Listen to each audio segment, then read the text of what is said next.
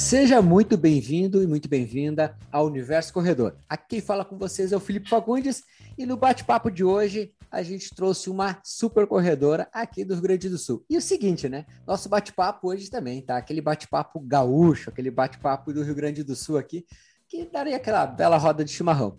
Mas é o seguinte, hoje nosso bate-papo é com a Gabriela Lamb Bender. Exato, Gabriela Lamb Bender, exato. Corredora amadora e agora partindo para as pistas, partindo para o mundo do alto rendimento. Mas vou deixar que ela conte um pouquinho sobre ela e ela se apresente brevemente aí antes de nós apresentar nossa mesa. Fala aí, Gabriela. Oi, galera. Muito obrigada pelo convite, primeiramente, né, do Felipe, do Universo da Corrida. É, é uma honra estar aí com vocês, né, e também compartilhar um pouco das minhas experiências com o esporte, com a corrida. Eu, eu, então, como ele falou, né, meu nome é Gabriela Bender, tenho 23 anos, sou atleta de, de pista agora nos dos 1.500 metros, a minha prova atual é os 1.500, né, mas eu tive nas provas de rua por bastante tempo, né. Fiquei em, em torno de, desde no início da minha carreira eu comecei com as provas de, de rua, né, com meu pai, mas depois fui para as categorias de base nas provas de pista e agora estou retornando novamente.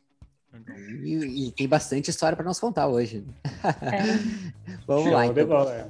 E a nossa mesa, a nossa clássica mesa, né?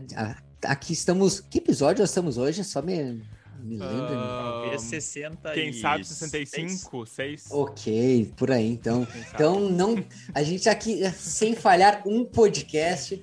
E o seguinte, primeiro, na minha tela aqui, aquele cara, assim, ó, o magnífico, espetacular editor de podcast. Chega aí, Fabrício Santana. Ah, mas que puxação. Mandou. Cara, Mandou magnífico. É? Pois é, eu fiquei pensando assim, tá, isso é para compensar o trabalho, né? Mas e aí, físio, né? E físio. Era, esse teve podcast que eu dei muito trabalho para vocês, então. E aí, pessoal, é, como, como tá todo mundo aí? O frio tá, tá tranquilo? Bom decorrer hoje, né? Tá tranquilo? Tá bom, tá bom. Pra aquecer, né? É bom. é. só, só assim mesmo. E também na minha tela, aquele cara. Cara assim, ó, das, das pistas e se aventurando nas ruas agora. Aí é, olha, dá pra dizer que tá arriscando nos 21? Pode ser, né? Pode ser. Foi bem demais no último desafio. Fala aí, Nestor. Trazendo a informação aqui, episódio de número 67 e sejam muito bem-vindos a mais aí, um episódio. Aí, ó, eu também tava olhando. Aí. E por último e não menos importante, o cara, o rei, o rei das analogias desse podcast, o cara que mais traz analogia para dentro do nosso universo corredor. Fala aí, Juliano. Bom dia, boa tarde, boa noite, pessoal. Então, hoje com uma super convidada aqui, já estou separando aquela perguntinha para ela ali de o que, que qual que foi o segredo dela para naquela meia de Santa Cruz ali na subida no quilômetro 19? Ali, como é que ela aplicou? Que, que técnica foi? Qual é o diferencial? Então, já vou deixar essa Então, fica, fica aí com a gente que essa pergunta vai vir no final, né? Ainda mais se você é de Santa Cruz aí sabe muito bem o que eu tô falando, né? Cara, e eu, eu tô esperando qual vai ser a analogia de hoje, né? Também, que é isso é um ponto que eu quero. Gente, então, esse episódio, uh, a, a, ideia é a gente conversar com a Gabriela sobre diferentes aspectos relacionados à corrida, como é que foi a, a corrida para ela desde o início e como que ela vem mudando a vida dela. Para quem não conhece, depois ela vai deixar o arroba dela, mas uma das coisas que diz na bio da Gabriela, vocês vão poder ver lá, é a corrida pode transformar sua vida.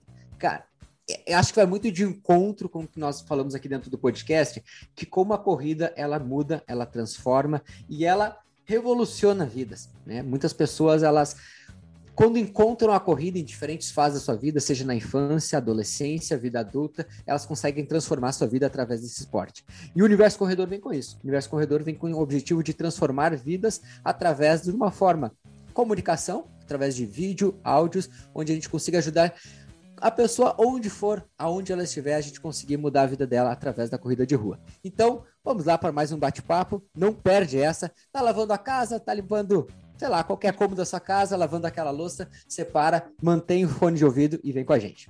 Gabriela, primeira coisa, antes da gente entrar para o nosso bate-papo, conta pro pessoal quem é a Gabriela. Me apresenta um pouquinho aí, fala um pouco mais quem é a Gabriela que está para esse bate-papo hoje aqui do Universo Corredor. Então, galera, é meu primeiro podcast, inclusive, né? Então eu tô um pouco tensa, assim, ansiosa. Ah, fica tranquila. É, já dei algumas entrevistas assim para rádios, né, do interior na minha cidade, é, em Rio Pardo também, que é uma cidade vizinha de Santa Cruz. Mas assim, dessa, desse veículo, nesse meio agora, tá sendo diferente para mim, mas vamos lá, tentar me soltar um pouquinho aqui.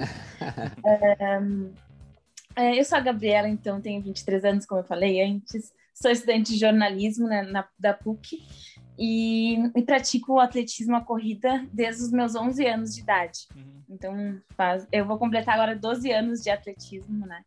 Entre pistas, corridas de rua também. Uh, fui incentivada pelo meu pai na infância. Ele é corredor amador. Hoje ele já parou, né? Só tá com aquela barriguinha de, churrasco de choque, né? Mas já tá naquela é um fase que ele só diz no meu tempo, mais ou menos isso. Verdade. Então, uh, eu me destaquei na região, né, na, da fronteira oeste, quando eu era muito nova, já com 11 anos, 12. Eu já corria distâncias de 10 quilômetros, 12 e assim por diante foi, né? Até com 15 anos eu, eu cheguei a fazer 16 quilômetros, uma distância relativamente eh, longa, né, para a idade, assim, com 13 anos até. Me confundo um pouco com as idades porque realmente eh, foi diferente que começou assim a, o esporte na minha vida, né? Eu já eu comecei a, a competir com, com corredoras adultas, né? Então eu ganhava às vezes disputava com elas e chamou a atenção do, do público assim da região ali. E meu pai começou a buscar incentivo e procurar assim equipes que apoiavam o atletismo para poder é, de alguma forma que eu desse continuidade de uma forma mais profissional, né? E não só amadora na minha infância. Então, consegui uma bolsa de estudos na, no Educar-se, que é uma escola da Universidade de Santa Cruz do Sul, da Unisc e onde eu fiz o ensino médio e fui treinar com Jorge Pestanha, que foi meu primeiro treinador, né? E eu consegui representar a seleção brasileira at através né, da, da universidade, todo o apoio que eu tive com os treinamentos. Com 15 anos, eu era uma das atletas mais jovens da seleção brasileira sub-18. Fui competir na Argentina, depois também fui campeã brasileira de atletismo nos 1.500 metros. E deslanchou minha carreira, assim, a partir dos 14 mesmo, assim, um profissional. Depois eu tive algumas dificuldades, né, que acabaram que eu parei por um tempo, daí só corri provas de rua. E agora eu tô voltando, graças a Deus. Uh, tô com um novo treinador que é de São Paulo, Cláudio Castilhos, que é um grande treinador, treinador da Adriana Maratona, a maratonista que tem o recorde da maratona. Esse ano, inclusive, já baixei 9 segundos da minha marca nos 1500, então uh, tive bons resultados, fiquei entre as 10 melhores uh, do ranking brasileiro na prova. E estou muito feliz e motivada, independente das dificuldades da pandemia. Ah. E tudo, a gente não deixei de treinar. E, e a, o esporte e a corrida, com certeza, sempre foi minha vida, assim, sabe? Eu sempre me dediquei muito, assim, independente de, de todos os obstáculos, né? Conciliando com os estudos, também com o trabalho. E eu acredito que quando a gente tem um equilíbrio, tudo dá certo, assim. Também um incentivo muito a garotada que está começando que o esporte abre muitas portas, né? Assim como abriu para mim, pode abrir para outros jovens. É, viajei já por todo o país, através do, do esporte, do atletismo. Países vizinhos também aí, Argentina, é, Chile, Colômbia, Peru.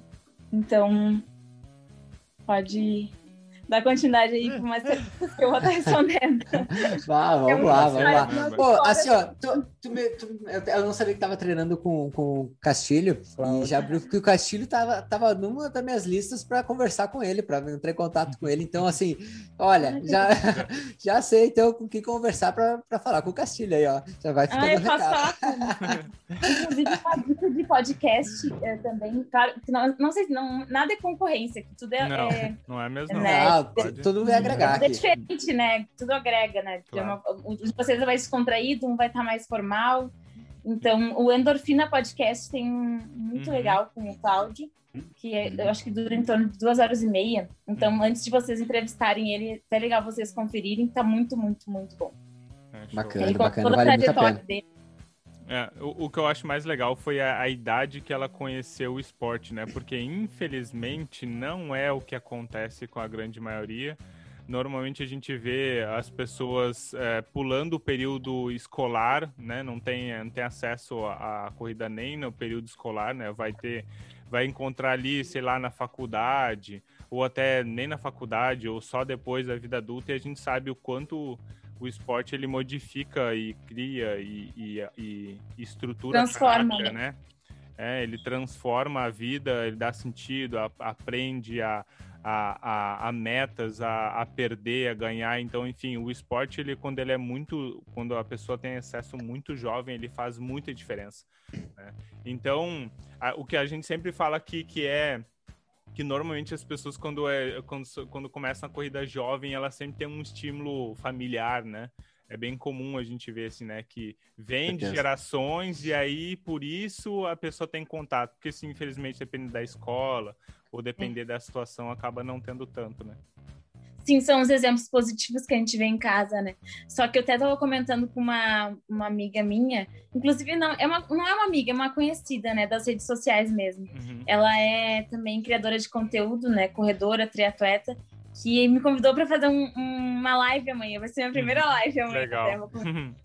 Uhum. A Evelyn, é, eu não lembro agora o sobrenome dela, mas Bombonato, Evelyn Bombonato. Uhum. E eu comentei com ela assim que é legal, né, quando os pais incentivam, mas não pode ter essa pressão, né? Porque às vezes é. o, os pais estão frustrados, né, por não terem um tal desempenho ou querendo tiver, queriam ser atletas profissionais em tal modalidade e acabam colocando aquele peso na criança, né? Então, Verdade. quando tu não dá liberdade de escolha para teu filho, acaba que ele vai ser frustrado, ele não, ele não vai ter sucesso, né? Porque vai ser uma coisa forçada. Então Certeza. a gente coloca, coloca para os pais se conscientizarem em relação a isso, tipo, darem a liberdade do filho escolher. E quando ele se apegar a um esporte, vai ser aquilo, sabe? Ele vai dar continuidade e vai, vai crescer naturalmente. É, porque senão ele vai praticar o esporte até determinada idade, para agradar o pai, e aí na época da adolescência, Exato. que é a época da revolta mesmo, aí já vai largar o esporte também, porque não, não vai estar tá querendo fazer. Mas outra coisa legal que eu achei na tua história é que tu oscilou bastante as distâncias, né? Normalmente a gente começa num, na prova curta, e aí vai passando, vai indo para as provas mais longas. Tu foi prova longa, prova curta e prova longa de novo, agora voltando para curta, isso é, isso é bem legal. É, até sabe que é bem diferente mesmo. Como é teu nome? Pode repetir? Nestor. Nestor. Que bom que tu tocou nesse assunto que eu até queria falar um pouquinho. Que quando eu fui ter o contato com o treinador né, da seleção brasileira, o Jorge Pestanha, que inclusive levou o filho dele para as Olimpíadas nos 800 metros. Fabiana. É, ele Exato. falou pro meu pai assim, foi, olha, ele falou assim, bah, um, essa guria podia ter muito mais velocidade, né? Eu podia ter trabalhado muito mais velocidade com ela se ela tivesse começado comigo aqui, né? Do que fazer o contrário, ter começado nas distâncias longas e depois ir para as curtas, porque foi basicamente isso que aconteceu. Uhum. E ele explicou para meu pai bem assim, porque meu pai é veterinário, ele me treinava como se fosse um animal, basicamente. ele, ele me treinava é uma animal. boa analogia.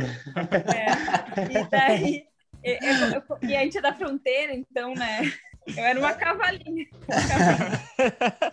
Mas é, é engraçado mesmo. E ele explicou que né, as fibras musculares elas acabam se alongando. Então, depois para tu é, pegar essa velocidade, né, é, é, é, mais difícil do que o contrário. Tu ir das distâncias curtas e é, assim um processo natural, digamos, ir para as distâncias mais longas, né, porque tu vai perder a velocidade. É, e, é então, é, algo do, da formação também, né? Da formação do atleta é muito importante os trabalhos de velocidade na iniciação. Então, mas, é. pô, pode dar continuidade, pode é, e não, e depois eu fui para as provas curtas, né? Então eu tive um bom, é, uma boa performance, que poderia ter sido melhor ainda, se fosse o contrário o processo. É, tem. Nesse ponto tem uma questão que é das janelas de oportunidade, assim, para as crianças e adolescentes. Tem algumas fases que desenvolve mais velocidade, que tu, se fizer esse trabalho de velocidade, se eu não me engano, a primeira janela acho que é dos 7 aos 9, depois tem uma dos 12 aos 14 que aí tuas fibras e teu corpo tá mais propenso a adquirir velocidade, assim como força também tem uma mais específica, resistência, é. Então tudo vai variando. Aí se dá o estímulo certo nesse que foi bem como tu comentou. é, isso, isso, isso é algo que lá em desenvolvimento motor, né? enfim, algumas disciplinas aí de educação física, é. a gente começa, se fosse entrar aí. Mas enfim, uh, Gabriel, achei muito bacana realmente é, é, nesse tópico aí que a gente vem, vem, entrando, que é realmente essa questão da, da oscilação. Mas assim, de bate pronto, qual prova que tu mais gosta de fazer? assim, né? Sem pressão. É, Então, sou apaixonada pelas distâncias longas, mas uhum. como um, o, Jorge Peçanha, ele viu, né, que tinha um potencial para fazer o meio fundo, né, que são 800, 1500, 3 mil metros, 5 mil, até os 5 mil, mais ou menos. Uh, o 1500 foi minha paixão, assim, foi amor à primeira vista, né? Quando eu comecei a correr, eu sempre fazia os 800, 1500 e 3000 nas categorias de base. Mas o 1500, como eu fui campeã brasileira sub-18 e sub-20, uhum. é, foi realmente aquilo que fazia meus olhos brilharem. E quando eu, e quando eu ia para a prova, assim, eu sabia que aquele era um momento que todos os treinos fizeram valer a pena e eu estava muito preparada para aquela prova sempre. Independente se eu tinha menos velocidade que as outras, eu sabia fazer uma estratégia muito boa para a prova. Né? Claro. E, mas a meia maratona também foi uma paixão minha agora há, há, uns, há uns poucos meses atrás que eu tive me preparando para correr. E, e, eu acho que meu futuro está na maratona. pra tu ver, tipo, é muito confuso. Né? eu ainda eu em, em, correr uma maratona. Tipo, bem oh, mas eu te digo quando eu tiver uns 30 anos.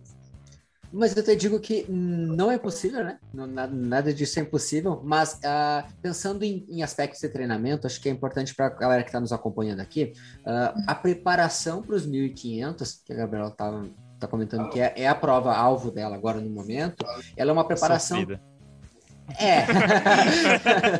é, é uma preparação bem diferente comparado com É, uma preparação bem diferente comparada aos 21, comparado aos 42. Então, realmente, ela tem que né, manter o foco e a disciplina pra, para os treinos de 1.500. Então, não é simplesmente ela, ah, vou fazer hoje uma maratona, vou fazer. Enfim, e tudo quando a gente pensa no alto nível, a gente entende-se aí uh, como algo que realmente ela tem que dedicar algum tempo uh, para os treinamentos. Gabriela, agora, assim, para o pessoal que está nos acompanhando, para entender e diferenciar um pouquinho, Uh, quando tu estava treinando para uh, ah, nível amador, quando tu estava buscando alguns desempenhos ao nível amador, qual era mais ou menos o tempo que tu tinha que dedicar de treinamento comparado agora? O que tu tem que dedicar de treinamento? Assim, pensando em, em carga horária, em horas de treino, número de treinos na semana aproximadamente. Então, uh, eu, como atleta amadora, eu acho que na verdade eu falo amadora, mas a gente, como a gente teve, eu tive esse momento, né, toda a fase de preparação na, nas categorias de base foi profissional mesmo, né? Eu conciliava apenas com os estudos. Ficou aquela questão da competitividade, né? Então, Sempre. é uma amadora entre partes, né? Eu sempre fui muito competitiva, eu queria, né, ficar no pódio, entre as melhores. Mas, com certeza, né, eu foi menos pressão e eu treinava apenas uma hora por dia. Claro que quando eu fazia trabalhos de reforço muscular, dava em torno de duas horas, assim, mais completo, né? Com uma corridinha leve. E eu treinava sempre no período da manhã, uh, manhã mais cedo, tipo, madrugadão, assim, né? Que eu sei que para o trabalhador, né, comum, que, tipo, não é atleta profissional, sai mais cedo para poder conciliar, né? E, e equilibrar com a sua rotina. E eu tinha treinos de, de, de tiro duas vezes por semana, terças e quintas, e segunda, quarta e sexta eram rodagens, de em torno de, de 8 a 12 quilômetros, e no sábado, longão, né? Uhum. E era, variava entre 18 quilômetros, 16 quilômetros, 18, 20, para a preparação da, da meia maratona mesmo.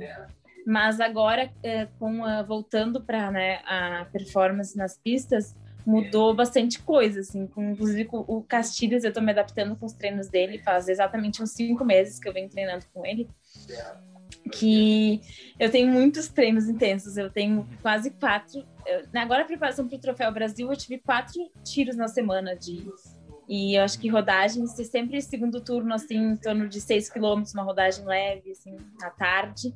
Eram, é dois períodos, inclusive. Aí. Vocês estão escutando bem, porque eu tô com um som Sim. de fundo aqui. Tá, tá ok.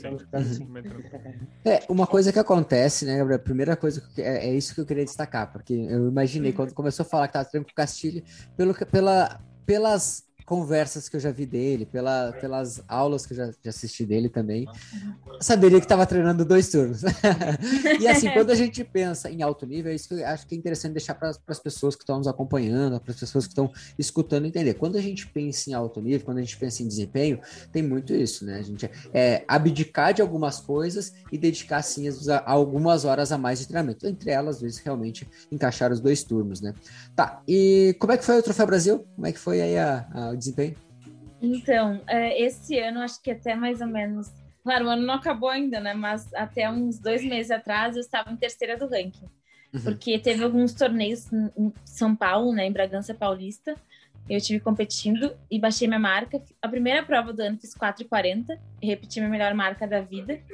Que eu não. Eu não corria 1.500 fazia uns, uns dois anos, mais ou menos. Não me preparava uhum. mesmo.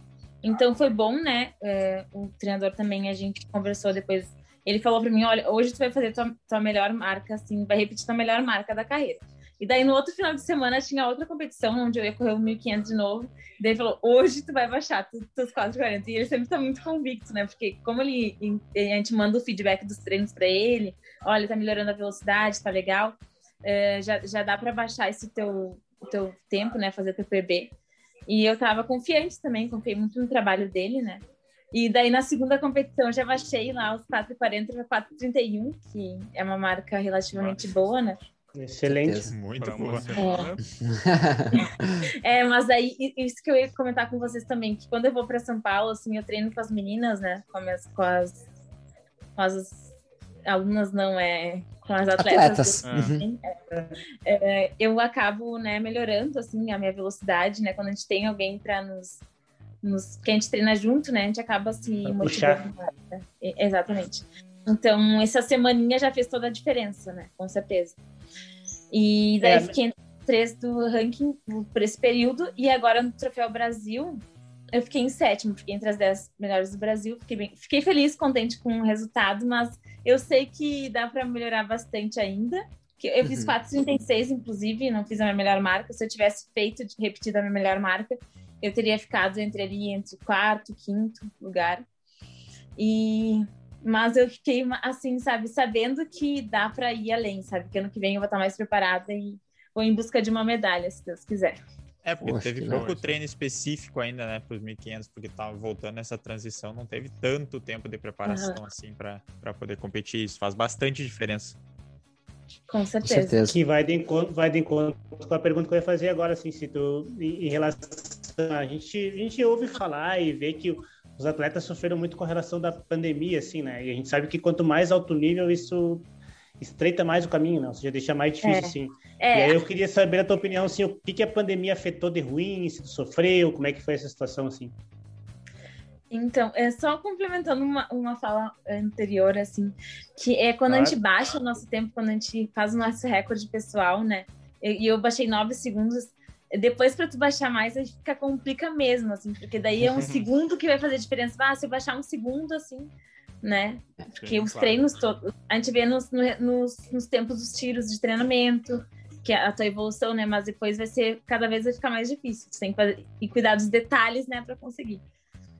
Hum. Ainda mais que é uma prova relativamente curta, né? Então, qualquer centésimo segundo Exato. faz muita diferença. É muito difícil para baixar. O pessoal, às vezes, que está nos escutando, que é acostumado com prova mais longa, que às vezes é fácil baixar um segundo, dois segundos, um minuto numa prova mais longa.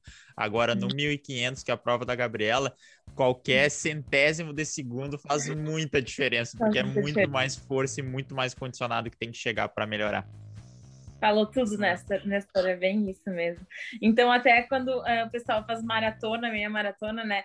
20 minutos quando baixa, tipo, a gente vê que é, às vezes acontece natural, né? Mudança de tempo, treinar, assim, melhorar a alimentação, melhorar o sono, assim, aspectos que influenciam, né? Uh, e daí tu acontece, isso é mais tranquilo, assim, mas agora nas provas curtas, né? É, cada centésimo, como tu falou, faz total diferença. E respondendo a pergunta do, do Juliano, né? Isso. Sobre a pandemia, uh, eu acho que a pandemia ela me trouxe mais benefícios do que malefícios em, em relação aos treinos, né? Porque hum, eu comecei a trabalhar home office e também a faculdade ficou online, então ajudou assim na organização até para encaixar os treinos e ficou mais tranquilo essa questão. Então eu foquei bastante na, na no, no esporte, né? E as outras áreas também ficou mais, assim, ficou tudo. Foi, deu tudo certo, uhum. digamos. É, e onde é que tu treina? Onde é que tu, onde é que teu espaço? Ah, então, um, eu também represento uma assessoria de corrida de rua, uhum. que é a uhum. Companhia de Cavalos. Já ah, claro, claro, com certeza. É, então, eu, eu até gostaria de agradecer eles, porque sempre estiveram uhum. me apoiando, depois escutarem o podcast. Uhum. É, então, eu, eu treino na PUC também, ah, que sim. eles têm de, de, eles estão com uma parceria com a PUC, a pista lá, então ela me ajudou muito nos treinos de velocidade e também na Orla do Guaíba. É os meus dois pontos assim principais que eu venho fazendo os longões e os treinos. Horríveis de treinar, os dois é. locais horríveis, assim. Olha, péssimos. É, como vocês estão? Nossa, é. olha. É, é, é até vergonha de falar é, contigo, Cadê? É, na verdade foi essa a pergunta, porque quando a gente é. pergunta sobre como é que tá os treinamentos, a maior dificuldade é em questão da estrutura do local tá aberto, às vezes a cidade não permite, ou ela tem um local que não tá aberto, fechado. E Santa Maria atualmente a gente não tem pista, não tem pista de atletismo, né? A nossa que a gente tem. Teremos uma muito boa, aliás, né? muito boa, mas ela está em construção. Então aqui normalmente a gente depende dos parques estarem abertos, de algum local um pouco mais uhum. isolado. Então a, aqui em Santa Maria a pandemia ela afeta mais na, na, na infraestrutura de treinos, né? Infelizmente, nós não temos nenhuma orla do Guaíba aqui também. É, também não. que, cara, assim, ó, aí já, já despenca tudo aqui, né? Não, aí ah, tem sério, umas boas orla, subidas, eu, né? Eu, é, eu, sou suspeito pra falar, mas eu acho muito legal, muito legal aquela região ali da orla para treinar. Para quem não conhece Porto Alegre, para quem está escutando o podcast, não conhece Porto Alegre, se um dia você for na capital do Rio Grande do Sul, dá uma faça o treino na orla do Guaíba, você vai ver o quanto é legal de correr ali. É, inclusive eles estão com, com, reformas agora, estão implementando a pista de skate, né? Exato. Que vai ter, vão, vão acontecer várias competições aqui, internacionais, inclusive.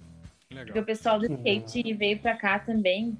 É, pra, eu não sei se você conhece o Guilherme Abi, é, Gabriela Mazeto, Lucas Rabelo, são grandes, né, no skate aí. O, o Guilherme Abi, Abi ele tem um canal no YouTube, depois vocês pesquisam até que ele divulga, né, faz entrevistas com esses atletas profissionais de, de skate. E uma galera treina por aqui também. Hum. Então. Ah, bem forte, não, bem forte mesmo ali na. Eu, eu, já vi algumas reportagens sobre o crescimento aí. Uh, e, e, outra coisa, Gabriela, sobre essa questão do, do, dos treinos, uh, a, a, pista onde tu treina ali, que é a, a pista da PUC, uh, vocês hoje têm, têm, têm acesso ali através da, da, da Cia dos Cavalos, né? Uh, como é que é? Como é que funciona assim os treinos para vocês? É, é... Tem, vocês têm horário para treinar? Como é que funciona normalmente? Tem algum horário específico? Então, uh, uh, essa parceria, né, do da Cia dos Cavalos com a PUC é as segundas e, segundas e quartas-feiras que eles, eles têm, eles deixam Nossa. disponível para os atletas da Companhia dos Cavalos. Nas segundas é das 5 e meia, se não me engano, às 8 e meia. E nas, nas quartas é das 7 horas às 9 e meia. Legal. Então, uh, quem entra na assessoria tem essa, essa disponibilidade, né, de poder treinar lá. É uhum. uma, uma baita pista, né, uma baita estrutura, né, que é o que tem no parque esportivo. Então, quem tiver a oportunidade, que quiser entrar em contato também, né, uhum. aí, porque vale a pena. Os, os treinadores, uma equipe muito legal, assim, super profissionais fazendo a, meu, a minha propaganda aqui. É, ah, tá, assim, ó, para nós é tranquilo, ele tá, ele tá liberado. E outra coisa, é, até a minha pergunta foi mais pensando o seguinte: para todas as pessoas que estiverem nos acompanhando de qualquer cidade, vocês estiverem assim, for responsável por algum setor, onde tiver uma pista, onde tiver um local apropriado para treinar, apoiem o esporte. Nesse momento onde está difícil a gente ter um, lugar, um local para treinar, apoiem o esporte. Olha, a, a, o exemplo aí é legal é da PUC. O que ela está fazendo aí, por exemplo, para apoiar o esporte, apoiar a corrida de rua, e sendo que a gente sabe o quanto está difícil de ter realmente um local bacana aí para treinar. Então, meus parabéns para a PUC, uhum. junto com a Companhia dos Cavalos aí. É... Uh, então, pode, eu pode... só queria comentar uma coisinha, que na verdade esse ano eu tive mais em São Paulo mesmo. Uhum. Eu fiquei um bom período lá. Eu tive em Curitiba também visitando minha irmã, porque tendo essa flexibilidade de, de aulas online, modelo Sim. remoto de trabalho, também eu acabei é, podendo, né, tendo essa disponibilidade de estar lá mais com as gurias, com as atletas de lá, e também visitando a família, né, em outros uhum. estados aí. Mas eu, eu treino, ano passado eu treinei muito na pista da PUC e também aqui em Porto Alegre, né, na Orla, e agora eu tô aqui de novo, tô podendo treinar nesses locais. Bacana, ah, bacana. A minha pergunta, ela não é muito relacionada à corrida, mas ela tem a corrida no meio. Porque. Ah, vocês vão entender. A, a opção é. Vou esperar explicar. Por que, por que que tu escolheu o jornalismo como profissão? Agora falando mais da Gabriela, pessoa e não Gabriela corredora, porque a gente sabe que ah, temos o nosso exemplo daqui que todo mundo que é envolvido com esporte desde pequeno acaba escolhendo alguma carreira que envolva o esporte. Fabi escolheu a fisioterapia, a gente escolheu a educação física por sempre ter sido muito ligado ao esporte. Tu escolheu o jornalismo para trabalhar na área esportiva ou alguma coisa completamente de fora?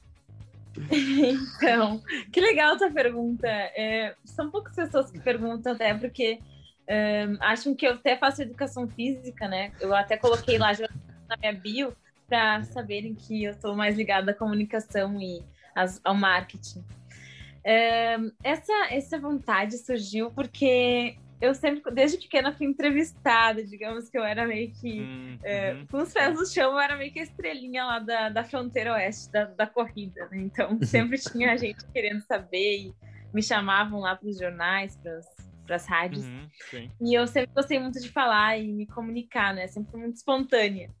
Às vezes eu me atrapalho um pouco, falo assim, enrolo a língua aqui, mas é, a ideia mesmo é ir para a área do jornalismo esportivo, né? E disseminar o esporte aí pelo mundo inteiro, assim, trazendo minhas experiências, né? Incentivando também de alguma forma. Até se vocês estão procurando alguém para entrar no time, eu me coloco à disposição. aí, ó, conseguimos mais um atleta aí, ó. Preciso treinar um pouquinho, claro, né? Porque vocês estão mandando muito bem, parabéns mesmo. E... Ah, obrigado. E é isso, sabe? Essa paixão pela comunicação. A minha avó também, ela tem uma rádio lá em Quaraí, ah, que, que é a minha cidade natal. Então eu sempre tive contato, né, com o jornalismo. Que legal, bacana, legal. bacana. Esperamos que façam muitas reportagens aí sobre e divulguem ainda mais o esporte. Isso aí. ela, ela falou que ia entrar pro time, né? Daí eu fiquei pensando, ah, tomara que seja pro time do podcast, porque se for pro time da corrida, vai deixar a gente pra trás. é, cara, se, tipo... Então, é, que entre pro time, o nosso time do podcast. Que é, não, não, corrida, não dá, não dá. Tipo... Chance, né? Ah, vamos fazer uma rodagem. Ah, vai lá, vai lá, Gabriel. Faz por nós. A, a gente encontra a chegada. Não, quando... não, quando vocês vierem em Porto Alegre, a gente tem que marcar uma corridinha, né? Não, claro, com certeza. A, a regenerativo. É. é. é. Tu tem que marcar assim, no dia que tu vai fazer o regenerativo, tu fala com nós, que a gente é. faz treino juntos. Uh, primeiro nós vamos falar com o Cláudio ali para ser na segunda-feira. Na segunda-feira, quando nós fazer o longão, tu faz o regenerativo. Daí encaixa, encaixa as valências. é, mas agora falando sobre a. Vocês falaram sobre a Orla ali, que é que a Gabriela treina ali. Só para ter uma noção de quanto que é bacana e quanto que é bom e quanto que é plano, aquela região, a maratona de Porto Alegre, né, que tem, vamos dizer, 60% do percurso na, na hora do Guaíba, foi considerada a maratona mais rápida do Brasil em 2019. Brasil, né? No qual a Gabriela participou, né, da, da meia maratona. Então a minha pergunta para ela é agora, né, um pouco eu falei do início e agora no fim. Uh, o que, que tu pode dizer sobre essa meia maratona que tu participou de, de, de Porto Alegre, uma região mais plana ali, e depois, então, sobre a meia de Santa Cruz, que tem uma subidinha lá, assim, ó, bem. Uma bem subidinha? Boa no... A subidinha tá de sacanagem, né? tem cara de dizer que é uma subidinha. Cara, a subidinha, é, ela é ruim pra andar. Ah, é pior que é verdade mesmo. Eu sou mas tem, tem, mas tem um porquê, sabe? Tem um porquê. Eu já, já conto pra vocês. Vamos primeiro à primeira pergunta, né?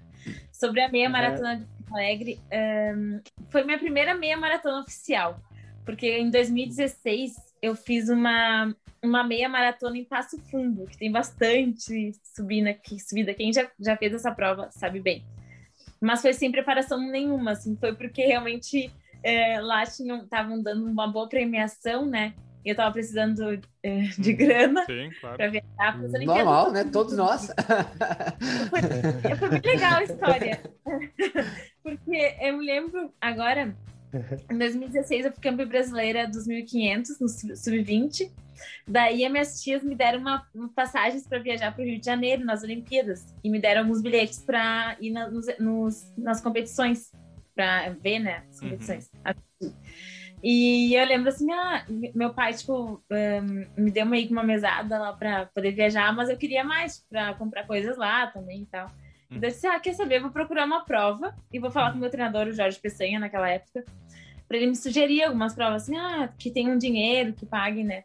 Daí ele me sugeriu um, Passo Fundo. Eu disse, tá, então eu vou nessa, vou me inscrever nessa. Daí me inscrevi, que pagava acho que dois mil, mil, quinhentos. Uhum. E, e, a minha preparação foi 16 quilômetros todos os dias. Fiquei correndo por um mês antes da prova 16 quilômetros. Porque ele, ele falou que não queria me treinar, ele não gostaria que fizesse, sabe? No fundo, porque treinador sabe, né? Tava me preparando para provas de pista, ele já vai se machucar. Não faz isso. Eu falei, não, prof, já tô, tô de férias, super de férias, vindo do Campeonato Brasileiro, fui medalhista, vou fazer essa prova. Então foi meio que sem incentivo nenhum. Tipo, eu vou. vou acho que 16 quilômetros é uma boa distância, eu vou conseguir.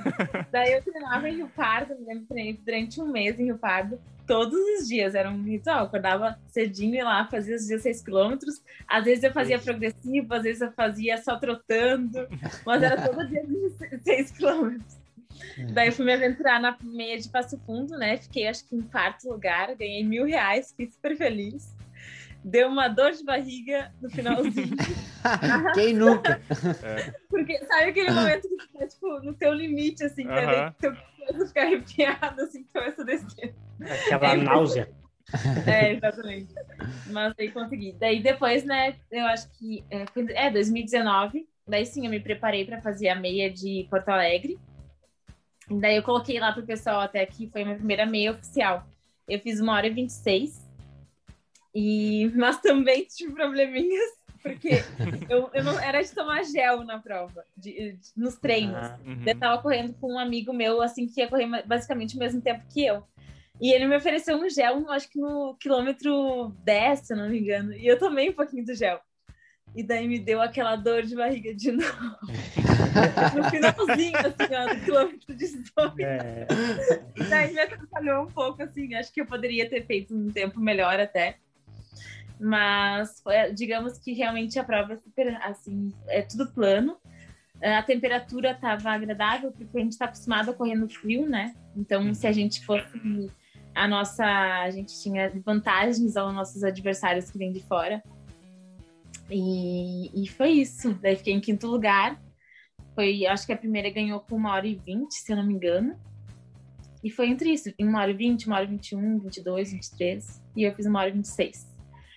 Quanto à prova, a maratona de, a minha maratona de Santa Cruz, não sei se você, é, é a pergunta era sobre a subida. Meu pai é. sempre me ensinou, me ensinou, porque ele que me começou, que foi meu primeiro treinador, né? Mesmo me treinando como um animal, ele. ele dizia pra mim: subida é assunto sério. Então, sempre, desde pequena, né? Eu sempre forcei bastante na subida. Eu sempre tive bastante força, entende? Então, tem, tinha que subir, não, nesse mesmo sem técnica, depois que eu fui aprender a técnica, né? De não dar a passada tão grande na subida, dar a passada menor, né? E, e mais veloz. Mais curta, digo. E isso me ajudou muito, assim. Então, na descida, relaxava mais, né? Claro que descia com velocidade, mas a subida sempre foi assunto sério. Ele gritava para mim. é, então força aí. Porque depois que passou a subida, né, tu pode só seguir. O percurso vai estar mais plano, de repente, mas. Então é. era aquele momento que tu tinha que dar o teu, teu máximo. É, e assim, ó, naquele, para quem não conhece essa, essa maratona, de, essa meia maratona de, de Santa Cruz, é uma, uma, prova bem bacana, prova, é uma prova pequena comparada a, por exemplo, a, a maratona de Porto Alegre, né? A gente tá falando uma maratona de Porto Alegre, uma maratona com uh, ah, 10 mil pessoas, a meia maratona de Santa Cruz, eu não lembro, mas em torno de 200, 300 pessoas correndo. É. É, mas enfim, é uma prova muito legal. Eu, eu particularmente gosto muito dessas provas menores de interior. Por exemplo, aqui em Santa Maria a gente tem algumas provas pequenas também, nessa faixa de 200, 300 uh, corredores mas são aquelas provas onde tu vai e tu conhece todo mundo, né? Porque são pessoas do, do teu convívio que estão ali também para competir, que estão ali para se divertir. E aí tem uma, tem uma relação muito legal. Falar nisso, eu tô ansioso para que volte de novo elas, para que eu possa aí de novo estar tá, uh, se reunindo com o pessoal e aquela resenha das corridas que a gente tanto gosta. Mas, Gabriel. Eu tenho, é, antes, antes eu tenho um, um alerta você que escutou a Gabriela falar que ela treinou 16 quilômetros todos os dias para meia maratona, você não é ela, não vai fazer não isso. vai fazer Que a chance de dar problema não, é grande. Então, lembrem sempre, você não é a Gabriela, ela está preparada, conseguiu fazer isso. Mesmo assim, a gente sabe que não foi a melhor das preparações, mas ela é a Gabriela. Você não é, então não invente de fazer isso.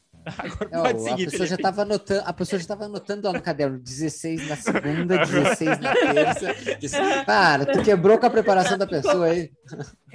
Não Diz a nossa mãe, você não é todo mundo, né? é verdade. Ai.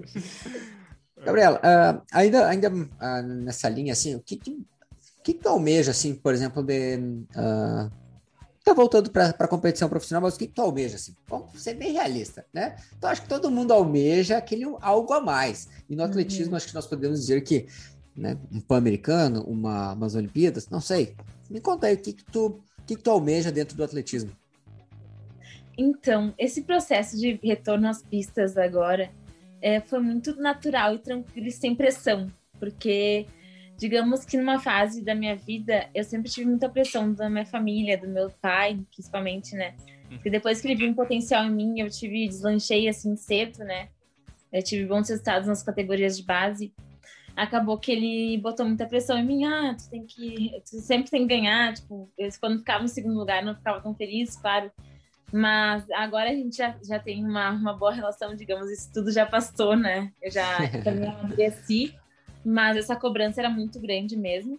E agora na fase adulta, né, digamos, né, eu já mais, mais amadurecida e sabendo bem o que eu quero, né, uh, esse retorno às pistas foi muito natural e tranquilo. Então, eu caminhei com meus próprios pés, assim, sem ele ter que procurar um treinador para mim, sem ele ter que procurar uma, uma, um patrocínio. Então, tudo eu que tô, uh, digamos, sendo protagonista da minha vida. Sim, sim.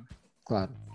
Uh, e, e agora com o Cláudio Castilho como meu treinador, eu até, como eu falei antes, faz exatamente uns cinco meses que ele vem me treinando.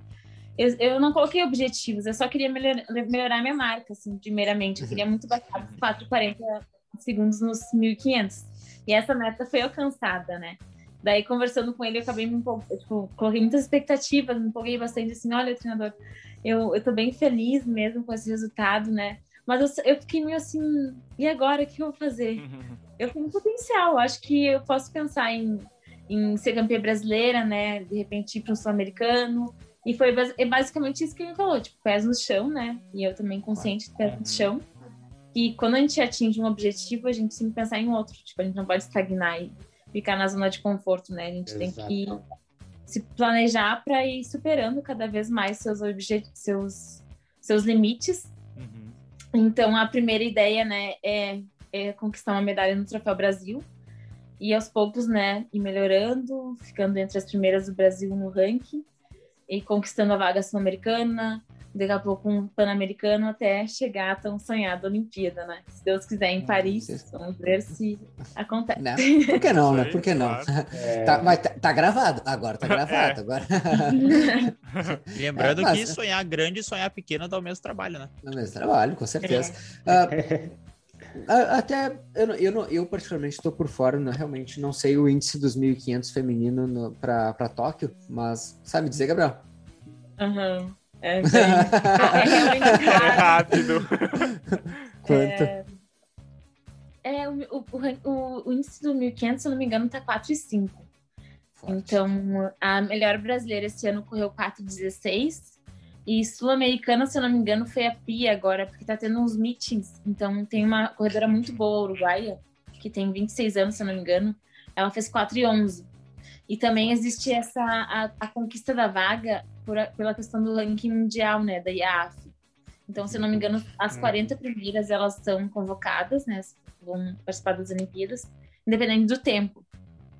Claro que a, a pontuação ela, ela, conta a partir do Campeonato Brasileiro, se você ficar em primeiro lugar, sul-americano, entende? Então, uhum. tem até uma atleta agora dos três mil obstáculos, a Tatiane, ela ficou próxima, se eu não me engano, o índice era 4,30, 9,30 nos 3 mil obstáculos, e ela fez 9,38, uhum. esses 8 segundos, né? Que faltaram, mesmo assim, ela vai conquistar a vaga, porque ela foi campeã sul-americana, campeã brasileira, e foi bem nos meetings europeus, se eu não me engano, agora também. Legal. Então, você contando até ela conquistar essa vaga. Então, Nossa, há possibilidades, né? Eu acho claro. que até 2024, se, não, é, né? se tudo der certo, eu quero chegar a correr abaixo de 4,20, né? Se tiver uma preparação boa aí, se eu conseguir manter uma... dar uma constância, né, aos treinos. Com certeza. E também, de repente, até correr outra prova, né? Por que não? Porque eu quero, acho que ano que vem, além dos 1.500, fazer os 800. Eu vou ver com o meu treinador, é claro isso. Porque uhum. acaba um dar suporte para o outro, né?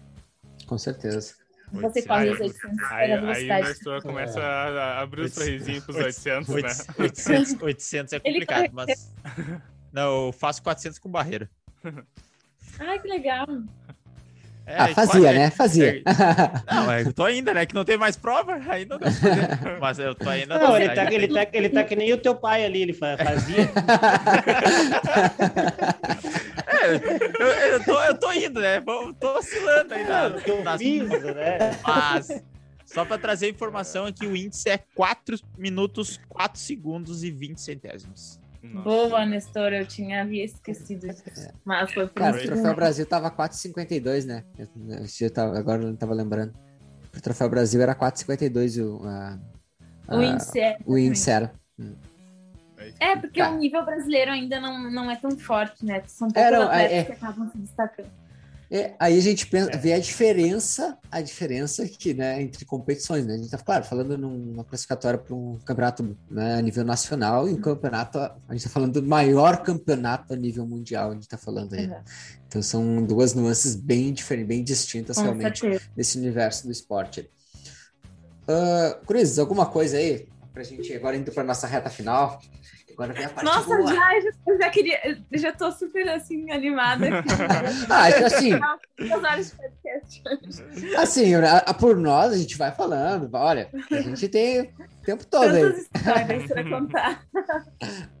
Ah, é, e assim, se o pessoal gostar, né? Se, tenho certeza que a galera vai curtir, a gente pode fazer uma parte 2 outra hora. Tipo, ah, vamos é. de novo. É, é, que a gente tenta manter em torno de uma hora a, a duração. tenta, né? Tentamos. Já, já estamos falhando miseravelmente, mas a gente tenta. É, assim, agora indo para a reta final, Gabriel, uh, assim, o que que tu, uh, como que tu vê uh, uh, essa, esse cenário do esporte como um todo, assim, principalmente nesse cenário de pandemia, como que ele contribuiu para as pessoas? Como que tu vê a corrida como uma forma de contribuir para a saúde das pessoas de uma forma geral? Assim? Como tu vê no teu, no teu âmbito aí no dia a dia?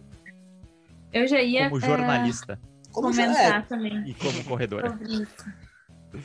Eu já ia comentar sobre isso, porque eu não sei se foi Juliano que falou sobre a minha bio, que diz a corrida pode transformar a sua vida. Transforma ah, no início eu falei, no início eu puxei ele. É, uhum. isso. Então, uh, eu acredito muito que o esporte, né, ele não só é ajuda na parte física, na saúde, tipo, do corpo, né, mas da mente, né? Quando a gente pratica algum esporte, não só a corrida, a gente consegue equilibrar e com a, a nossa vida, digamos, com nossos familiares, com nossos amigos, né? E nossos estudos, nosso foco no trabalho também. Certeza. E tem os estudos mostram, comprovam que o esporte, né, a, a prática da atividade física, ela salva vidas, né? Com certeza. Então, então é super benéfico, mostrou que os profissionais da educação física devem ser mais valorizados, né?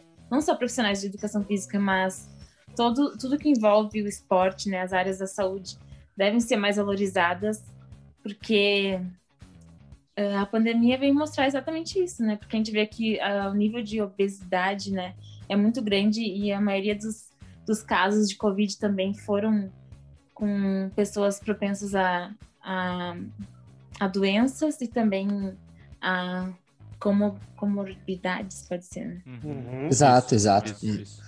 Então, é, isso, isso vai bem de encontro realmente que a gente já conversou em outros episódios aqui. Né? A gente conversou com o Paulo Putinelli, conversamos com uh, outros treinadores, enfim, e, e acho que é, é, é, legal o quanto nós, como uh, profissionais, mas uh, pessoas como atletas, por exemplo, no teu caso, enfim, como praticantes da, de, desse universo da corrida, veem isso aí e a gente tentar então, assim, com algumas palavras, incentivar as pessoas, sabe? A, a ideia desse, desse, nosso podcast aqui é isso: fazer com que, se a gente conseguir atingir uma pessoa, que ela comece a correr, que ela comece a se exercitar, uh, através de escutar nosso, no, esse conteúdo, escutar uh, a, a, voz da Gabriela e isso motivar ela a começar, nossa, a gente está muito feliz aqui por ter mudado uma vida, né? É, é uma vida que a gente está ajudando.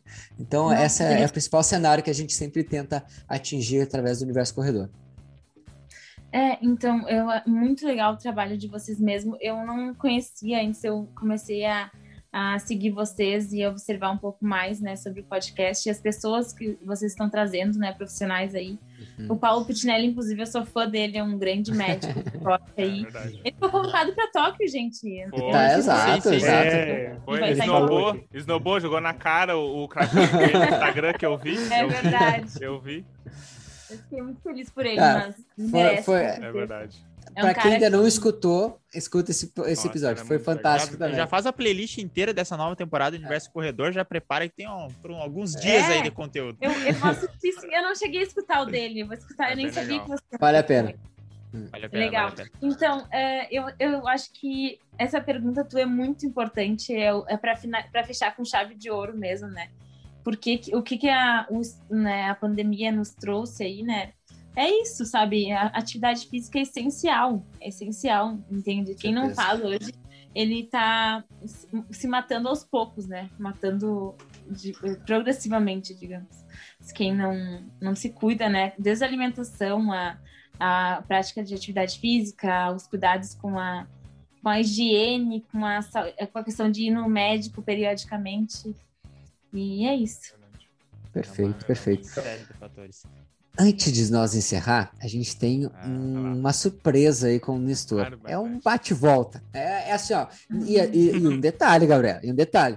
Não tem de ficar em cima do muro. A gente não aceita. É jogo rápido. é. A gente não aceita. Sim, gente, eu... é surpresa. Tudo vai se resolver é para saber, para os nossos ouvintes saberem mais quem é Gabriela Bender. Então, primeiramente, ó, é jogo rápido. Eu quero respostas com menos de 10 segundos, pensando que eu quero ver o que vem na tua mente, o que vem do teu coração, rapidinho. O que, que é a corrida para ti? A corrida é minha vida. Tu prefere correr na pista ou correr na rua? Na pista. Qual que é a tua melhor, a melhor refeição pós-prova? Não pode mentir. boa, boa. tu prefere correr mais longe ou mais rápido? É seguro. Não vale, fica louco. Eu, vou, eu vou responder Quatro. em relação ao momento. Ao momento é isso aí. Dois. É isso aí. É. Prefere correr na, no asfalto ou na estrada de chão? No asfalto. Qual é o teu horário preferido de treino? Seis e meia. seis horas. Manhã ou noite? Da manhã? Da Ai, manhã. opa, boa pergunta. Amanhã. É da manhã, acho que é Eu ia Qual a tua distância preferida? É difícil escolher uma só, né? É que eu sou uma pessoa super indecisa, tipo, eu amo correr. 1500. E se tivesse é... que escolher somente um tipo de treino, qual seria? Longão. Longão? Ah, ó. É... Tá bom. Cara, eu não achei que ela ia dizer... Não tiro, eu achei que era atender tiro, né? Tiro. Pra vocês verem, eu sou muito... Porque não tem nada a ver com 1500 com o longão. Não, mas, mas eu entendi. Eu entendi o que tu quis fazer. Tu quis agradar toda, todas as partes do teu ser. Que você escolheu 1500, escolheu o longão pra, pra equilibrar Cara, as coisas. E, e, tem uma coisa, tem uma coisa, Gabriel, que é legal, é que assim, nem sempre o que tu mais gosta de fazer é o melhor para ti. Por isso a gente é treinador, né? Olha aí a reflexão é excelente. É, reflexão. Olha, nem é frase do Nestor, que nós tínhamos outro quadro, mas é uma boa reflexão. Nem sempre o que a gente gosta de fazer é o melhor pra gente. Aí o, o treinador vai lá e te mostra o caminho certo. Então, sempre busca um treinador aí para você. É isso aí. Gabriela, antes da gente ainda finalizar, eu quero que tu deixe teu arroba pro pessoal. Quero que tu deixe aí os arrobas que tu quiser deixar aí. De, Onde uh, o pessoal, pessoal, encontra para saber mais sobre é. você. Não sei, ou outras redes sociais que tu uses também. Então, sabe que agora eu, eu tive mudando bastante meu nome, minha, meu nome no Instagram. Eu, eu, eu coloquei, acrescentei Gabriela Bender Atleta, Gabriela L. Bender, mas eu acho que, se eu não me engano, tá arroba Gabriela Lambi Bender agora, exatamente. Vamos conferir, vamos conferir. É, vamos conferir. É, ah, é Gabriela Bender. Tem um L, L ali. Bender. É. é Gabriela L. Bender. É isso aí. Parece que vai estar, tá, parece que vai estar tá na descrição desse, desse podcast aqui. Ó. Valeu, meu, Juliano. é isso aí. Ai. Tem mais algum Nossa. local que o pessoal pode te encontrar? Então, na verdade, eu, eu tô só no Instagram mesmo, uhum. mas acho que futuramente eu vou, eu vou querer, eu vou abrir um canal no YouTube aí é isso aí. É isso aí. Bem que faça. Quanto mais gente abrindo canal no YouTube falando de corrida, melhor pra gente. Melhor pra todo é, mundo. É. Ah, faz o um podcast também. É Não, mas eu, eu, acho que podcast eu, eu realmente eu ainda tô me oferecendo aí pra entrar no time. eu acho que eu tô, eu tô, eu tô a estrela móvel aí, ó. Muito, é. muito assim, surpresa e, e contente, muito feliz, porque vocês estão disseminando o esporte de uma forma muito legal, a corrida. Eu achei maravilhoso o trabalho de vocês. Parabéns mesmo. Muito obrigado, a gente, fica feliz aí de trocar essa, essa, essa noite de informação, né? Para quem está acompanhando, a gente está gravando às 9h40 de uma terça-feira, onde podia estar falando qualquer coisa, mas a gente está aqui dedicando essa uma hora aqui para construir esse conteúdo de valor para você. Então, assim, valoriza, gente, valoriza que vale Sim. muito a pena. Então, gente, muito obrigado a todos, muito obrigado pela participação. Não sei se querem deixar algum recado final, algum, algum, alguma coisa aí pro pessoal. Tudo certo? Eu, eu gostaria de só é, acrescentar isso novamente e ligando a questão da, do esporte na infância, na minha infância, que os pais que estejam ouvindo o podcast aí, os, os adultos, né, pessoas ligadas ao esporte, né, profissionais de educação física, professores de escolas, darem essa, essas oportunidades, essa liberdade dos jovens escolherem né, seu caminho no esporte, porque ele serve para muitas, ele abre muitas portas, né? E podem, sal, e podem salvar muitas crianças que estão em outras uh, em, em, momentos difíceis, né? Tanto uh, que estejam crianças mais, mais carentes, tanto como crianças que estão num, numa família tipo que incentiva outras coisas ruins, né, digamos. Sim. Com certeza, com certeza. O esporte, mais uma vez, ele transforma, né? Transforma, exatamente. E eu, como eu tive a oportunidade de viajar pro, pelo Brasil inteiro aí, pelo mundo até, é, outras crianças também, elas podem, né, e têm com certeza talento e dom para a corrida, seja outro esporte também. Tem que ser só, né, é, explorado isso de uma melhor forma. É, com certeza. Perfeito. É isso aí. Pessoal, então a gente vai encerrando mais um episódio do Universo Corredor. Então, esse é o episódio 67. Para vocês que não escutaram nenhum episódio, tá chegando agora, volta lá. Te aconselho a escutar toda a nossa terceira temporada que tá fantástica. Não perde nenhum episódio e a gente vem com bastante convidado legal. Mas assim, quer saber mais sobre corrida ainda? Volta lá desde o primeiro. Aí sim, tem conteúdo muito, muito conteúdo aí para vocês. E a gente vai ficando por aqui. Nas nossas redes sociais, sigam lá o arroba ProElite Assessoria e também o arroba Corrida Inteligente. Programa Corrida Inteligente. Arroba ah, Programa Corrida Inteligente. É, esses eu erro os arrobas aí, mas vocês sabem, o, o, nosso editor deixa também aí na nossa descrição. Um é. forte abraço a todos, um bom resto de semana e a gente fica por aqui. Valeu! Até mais, gente. pessoal. Parabéns! A gente queria dar parabéns. Ao editor.